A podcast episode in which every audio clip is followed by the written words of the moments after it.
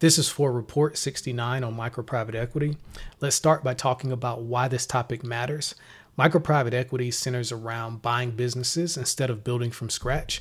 And in this way, you're taking advantage of the fact that you can make more money, but you can't make more time. So you're using a renewable asset, money, to buy a non renewable asset, time. In the report, you'll find examples of micro private equity funds, marketplaces to buy and sell businesses, as well as brokers the first prediction is that we'll see more financing options. We're also seeing third party analytics tools like Stripe, Google Analytics, and Jungle Scout bring more transparency and trustworthiness to the due diligence process. And this has a few knock on effects. One is the increase in multiples, where transparency reduces risk and friction, which also reduces returns and that comes in the form of higher multiples. So you're paying a higher price for these assets. We'll also see a higher deal velocity, meaning that businesses are being bought and sold faster than ever.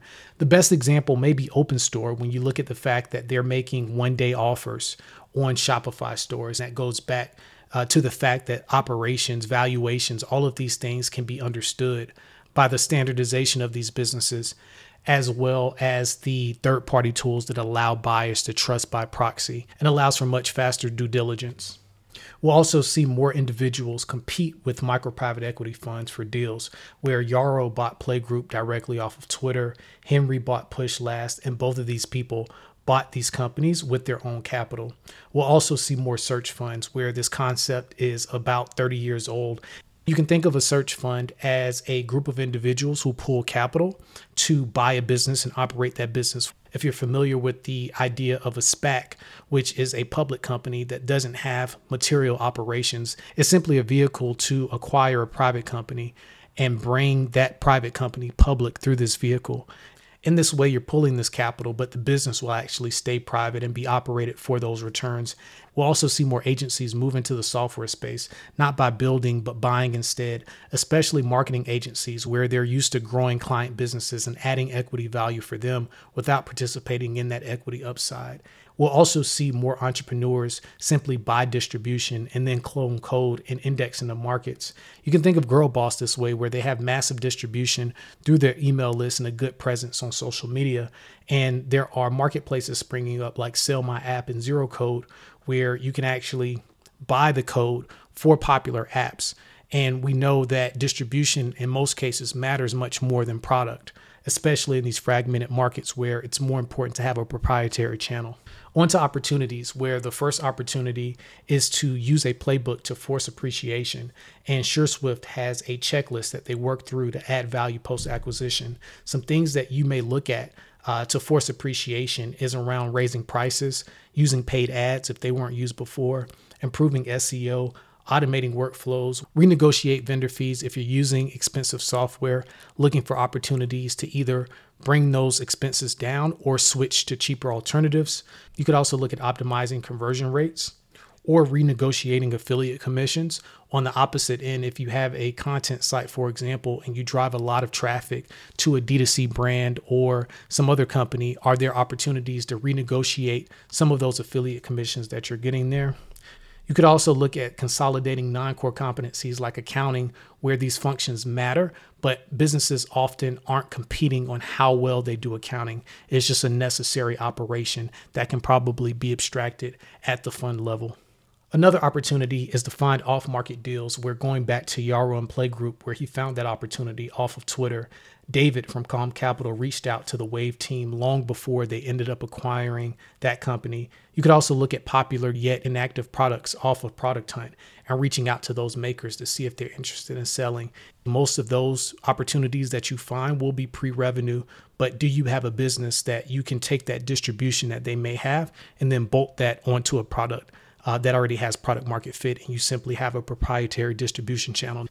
You could also look at building a portfolio of businesses that target the same type of customer. And in this way, you'll spread customer acquisition costs and actually boost your customer lifetime value.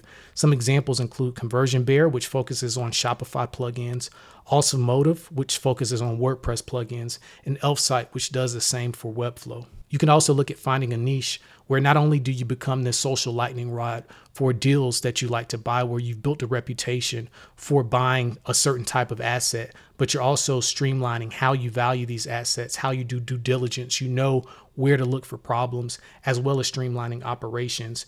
And this is why we're seeing a lot of FBA businesses being rolled up because operationally they're similar in terms of how to value them and which KPIs matter. And that's different than if you were looking to build a portfolio of FBA businesses, agencies, a bakery, all different types of businesses, it's harder to build that muscle up because you're not necessarily getting these reps in in one asset class. If you have a services business, you can also start to look at redirecting some of that cash to a software business or another business model where service businesses tend to suffer from the fact that as they grow, they may do more volume, but they're actually becoming less capital efficient over time due to coordination costs. Where software companies tend to have positive scale effects where you're not making this trade off between growth and margins. And this is a way uh, that you can actually get higher quality revenue. Uh, and this goes back to this idea in this essay that I reference a lot from Nathan Barry called The Ladders of Wealth Creation. You could also look at building important habits as an investor uh, and really treating this like a craft. So, how many deals will you evaluate each day? How many owners will you reach out to or cold email? And you're building this mental map of the market. What are the multiples? How fast are things selling these days? And I linked to an essay about Warren Buffett in terms of how he really practices and treats investing like a craft. The next two opportunities go together and they're around deal flow, where if you don't want to get directly involved in buying companies, there are still ways to get involved in micro private equity. One being to build a data as a service company to help others find deals. And in the report, we link to DealFeed as an example of this. Another opportunity is to build a productized service to help others with deal flow. And deal flow as a service from Trash Panda Capital is an example of that. The last opportunity is around joining a community of peers where going it alone is hard. If you're joining a group of people who are after the same things, they may share useful resources or tools that they come across. And at the very least, you'll benefit from the ambient inspiration of being around a group of people who want the same things that you do.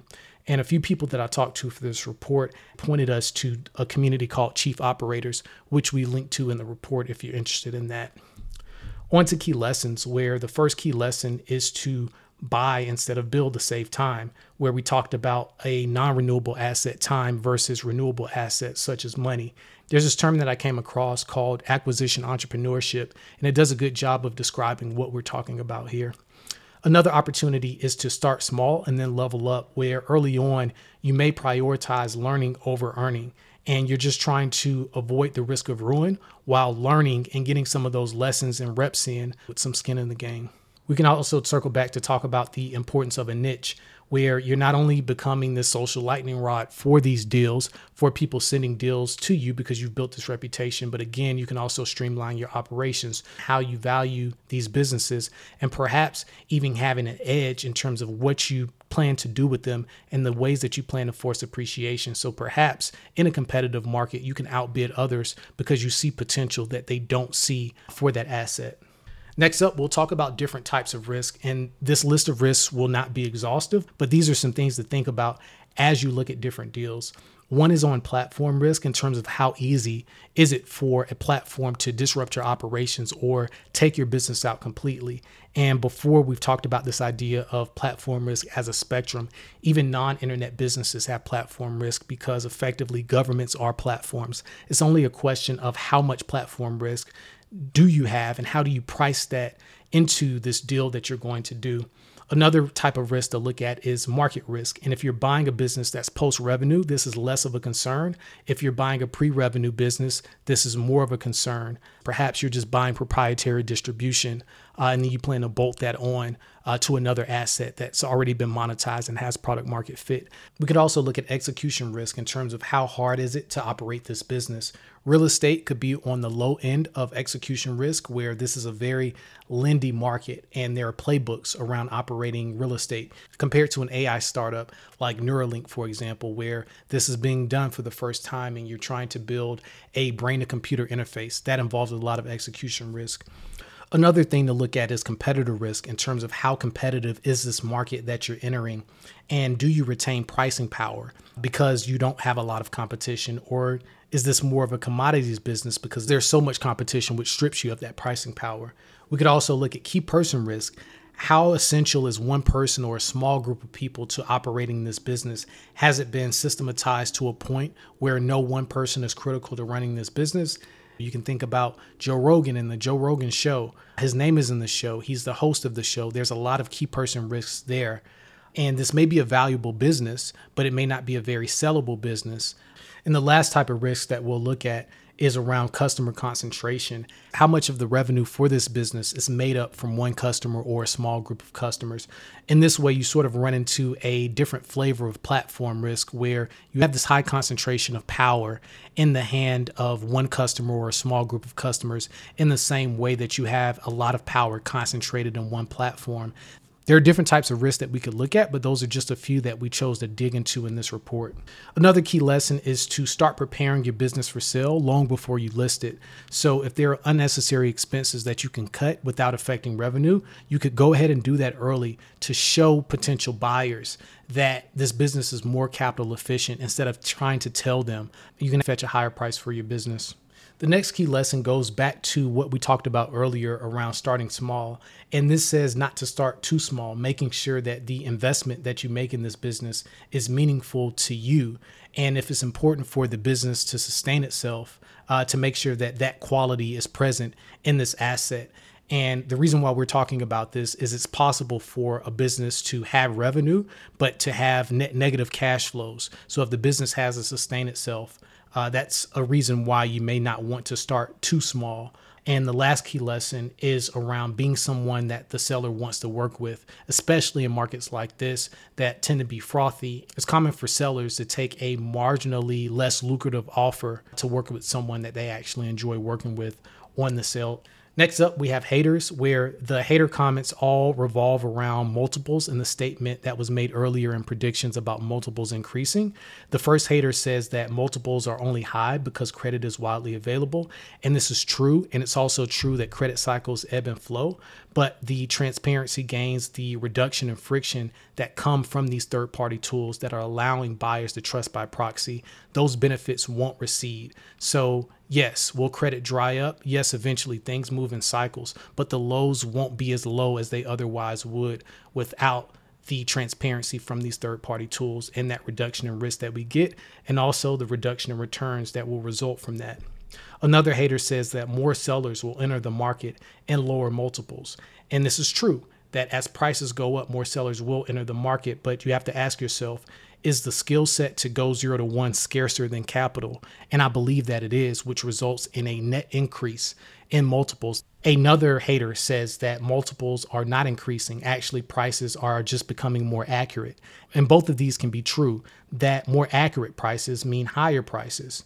And this is the way the accuracy is manifesting in this case where inefficiencies are being removed, transparency is being brought to the market. So you have lower risk and you also have lower returns.